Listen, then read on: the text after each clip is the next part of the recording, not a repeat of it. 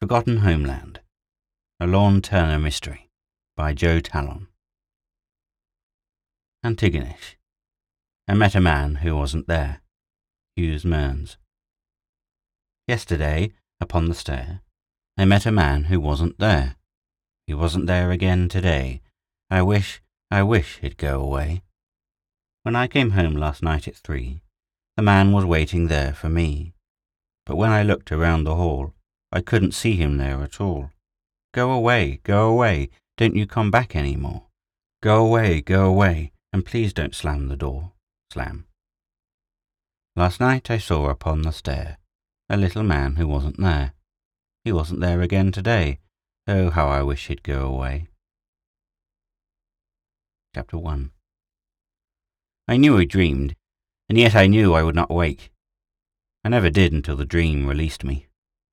This time it fast forwarded through the noise of the hot and dusty tunnel, but still my panic rose. Part of me knew what I faced, yet remained powerless to prevent the oncoming horror. These nightmares, night terrors my therapist called them, held me captive. Hot dust filled my throat. Hot sand filled my nose. Blood and bone would be next. They always came next. In the outside world, my chest heaved and the seatbelt tightened. In the dream world, I lifted the trapdoor of the tunnel. Every fibre in my body screamed not to lift it. I knew it then, I knew it now. I knew it would turn out to be a mistake, but there had been no choice. The speed of ISIS coming through the area got us unprepared, our intel sadly lacking. We were let down, betrayed, sacrificed. The trapdoor lifted. I rose up the last few steps of the ladder, my dream legs full of the terror I never permitted in the real world. The voices of my brothers garbled in my ear. The comms unit didn't work in the dream until the screaming began. I saw the technical. Four men up, two on the .50 cal machine gun, one on the trigger, the second feeding the links. The dust swarmed in the wind. The sand whipped up. A face formed in the desert. A face formed in the dust and sand. Black eyes, almond shaped, voids into some other world I never wanted to see. Mouth, a maw of blood and bone, hate and rage, and fear. So much death. Hey, fella, we're here. I jerked hard. The seatbelt snapped back and caught the fresh scars. Mr. Turner. My eyes met those of the driver in the rearview mirror. His florid face and small, watery blue eyes were concerned. I glanced out of the window. Grey clouds, winter naked hedges and trees. A lane as familiar to me as the veins on my hands. The taxi man said, We're here. You okay, Mr. Turner? You've been asleep for a while. The man's accent came from somewhere east of Bristol, but not too close to London. I'm fine, thank you. Just a dream. The man's eyebrows rose, but he made no comment. I climbed out of the taxi and handed over a chunk of cash. The driver started fishing for change. Forget it, I mumbled, pulling my Bergen from the back seat. The effort yanked at the skin on my right side, but the broken bones were now healed. The residual pain from them existed only in my head. A lot existed only in my head. Thanks. The driver's surprise my generosity made it clear tips from locals during the winter were as rare as hen's teeth in Minehead. I grunted, shut the door, and watched him drive off up the lane. His sat-nav would make sure he found the main road eventually. The parish of Stoke Pero contained my farm and the church, a clutch of other houses further down the hill, and many grazing animals. With my back to the farmhouse, I stood in the narrow lane and inhaled. Grey slate clouds formed a brutalist ceiling to the dim afternoon daylight. Water still shimmied from the tarmac from the latest deluge of rain. The hedges were winter savage, the vegetation slumbering and dull within a deep, dreamless sleep. Dreamless sleep. When had I last slept through a night? The air, sky clean, sea clean, bit cold in my nose. No dust and sand here, no blood and bone. No diesel fumes, no hot brass, no gunpowder. Oh, a waft of cow shit, though, which made me grin. the first since my reluctant but necessary departure and subsequent piss up from the boys in Hereford. I'd served eighteen years in the regiment, twenty in total. A bloody veteran indeed. I tried to leave quietly, but the lads weren't having it, and they needed a blowout, so I gave them an excuse. A bittersweet farewell. I still lived, while so many of my muckers didn't. Dust and sand, blood and bone. Time to turn around and shoulder my new and unwanted burden. It would be a damn sight heavier than my Bergen. The farmhouse stood straight on the steep hillside, tall and white, almost bright against the grim colours of the fields, trees, and moor rising behind its stalwart presence. The building overshadowed the lane and hedges, only subservient to one thing the tiny church. I glanced at it. Nothing more to me than an adjunct to the farm. It only dominated the house because it sat even higher on the hill which rose to Dunkery Beacon, the summit of Exmoor. It certainly blended better than the house in its mantle of black slate and grey stone. Tiny, simple, plain monument to a medieval world on the edge of a medieval landscape, never quite tamed by the Victorians, despite one of them building the church on the much older side. It and its graves rose out of the ground, a conjuring, perhaps, rather than a building. Christ, Dad would have laughed at such foolish fancies. Dad, the latest in a long line of funerals I'd attended since I'd come out of hospital. I pushed the guilt away and strode, my determination grimmer than the daylight, over the road and up the steps to the front door. My mum's brass door furniture had doubled since her death some five years before, and the paint needed work again. I fished the keys out of my pocket and let myself in. Never, in all my thirty eight years, had this house been empty of life, until now. I pushed open the door. The tumble of envelopes and leaflets made a quiet hiss as the paper vomit slipped away, enabling me to step over the threshold. Dark and cold, the smell of damp wrapped around me, unfamiliar from my youth in the house and the few times I returned when on leave. I kicked at the post. I crumbled hiss this time. Ingrained guilt prodded me. I should not walk in the front door while still wearing my boots. Then I remembered it would be my job to clean the carpets, not Mum's.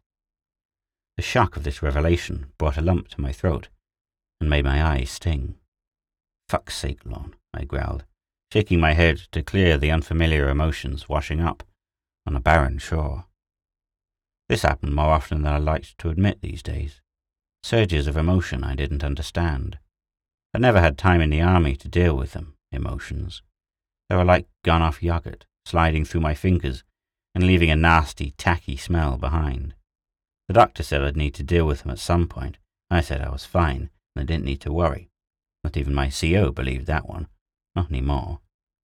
My hand slipped into my pocket and closed around a small, smooth bottle and its child safety lid. The longing to open that lid, siren call, too tempting. I pulled my hand out of the pocket before I gave in to the sweet song of numb, fake peace. I walked past the stairs on my left, living room on the right, into the kitchen. I'd managed to have the electric reconnected while I'd been serving the last of my time behind a desk, but couldn't risk the heating. The old boiler and older kitchen range ran on costly oil, so I needed to be frugal. I risked burst pipes over the winter, but we hadn't had a bad cold snap yet, so I figured I'd be safe for a bit. I hoped to convert the house to something more environmentally friendly than oil at some point, but right now I didn't have the money. Not until I assessed where things were going with my future. I had ideas, but they needed some space, and the farm came first. The Bergens sat on the kitchen table, and I stared at the humble wooden chairs sitting around, waiting for their occupants to return, backs shiny from years of my family's hands moving them in and out from the table. They remained in the same position and left them after the death of my father three months beforehand. What a bloody awful year I had endured. A wave of tiredness swept through me, and I almost hit the floor. My fingers tightened again around the siren call of the bottle in my jeans pocket. The prescription pushed the world back, far away. No dust, no sand or blood and bone.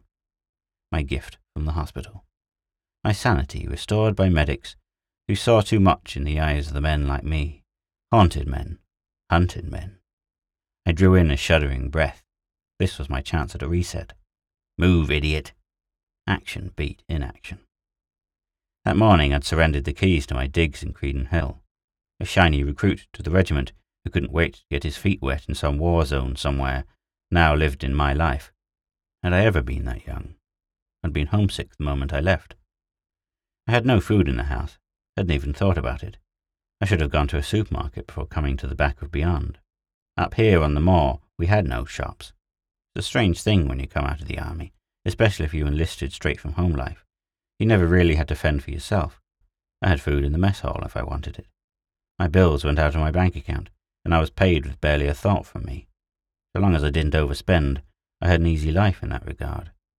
To be fair, what would I spend money on, as I'd never been married and didn't gamble?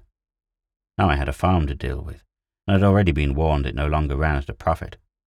When Dad died, I'd asked our nearest neighbour to sell the few remaining stock, sheep mostly, and take a fee for his trouble. I'd sell the machinery, but it couldn't be worth much. Most of it was older than me. Bollocks to it, I muttered.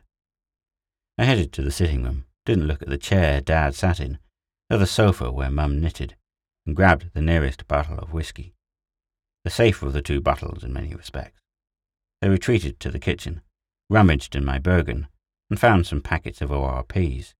Chicken korma, that would do. Microwave rather than trying to figure out the heating and cooking situation. I sat at the table and began drinking my way through the rest of the day. Dust and sand, screaming, blood and bone, shifting from seeing the technical holding four enemy combatants and their .50 cal machine gun to dark graves of stone in winter burnt grass under a glowering blackened sky. Things changing, happening faster than usual but I remained trapped, trapped by the repeating pattern, screaming of men, my men, as they died underground, as I failed to take out the machine gun in time. Screaming of men, screaming of a woman. I woke sooner than I usually managed, the final scene not playing out, the one that really scared me. The jolt of waking made the old pine table screech over the floor tiles in protest at my violence. Deep breath in. Remember where you are, when you are, who you are, not necessarily in that order. A woman's scream? I never heard a woman's scream in my dreams. There weren't any women in my life. Hadn't been for years. Breathing hard, sweating in my clothes from the day before, I now shivered. Must be the middle of the night. Moonlight, no street lamps out here, filtered through the kitchen window, and I peered at the whisky bottle. I didn't often drink, never to excess, and I felt it in every atom of my being. My mouth contained a dead squirrel and badger poo. Standing, knees and back protesting, informing me that nights on duty were now over, I shuffled to the sink and doused my face, naked scalp and neck, patchy stubble over the scars, before rinsing my mouth out. My watch informed me, when I managed to focus on it, I still had several hours before daylight. I leaned back against the kitchen sink and sensed the night quiet house around me damp, cold, lonely. The walls were tired.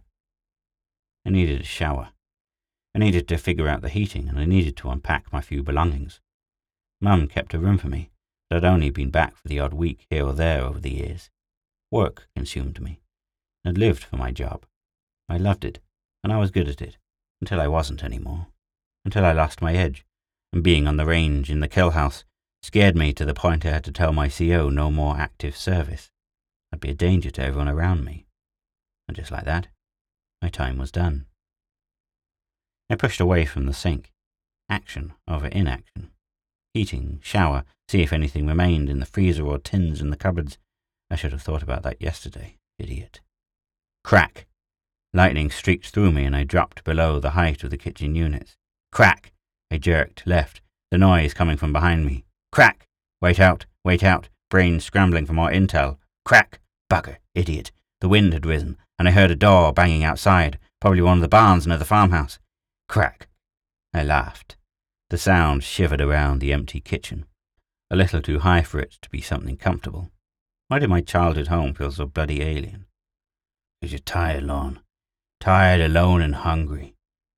I rose from the crouch, and the banging door now sounded normal. Just another outdoor noise, like the barn owls, the foxes, the wind. This close to the edge of the moor on the seaward side meant our weather would shift in minutes rather than hours. Dad always said he needed to be part sailor to farm this land. I trailed around the house, switching on lights, laying a fire in the grate of the lounge, managing to switch on the heating at last, and finally I grabbed a shower. Next came clean clothes and food.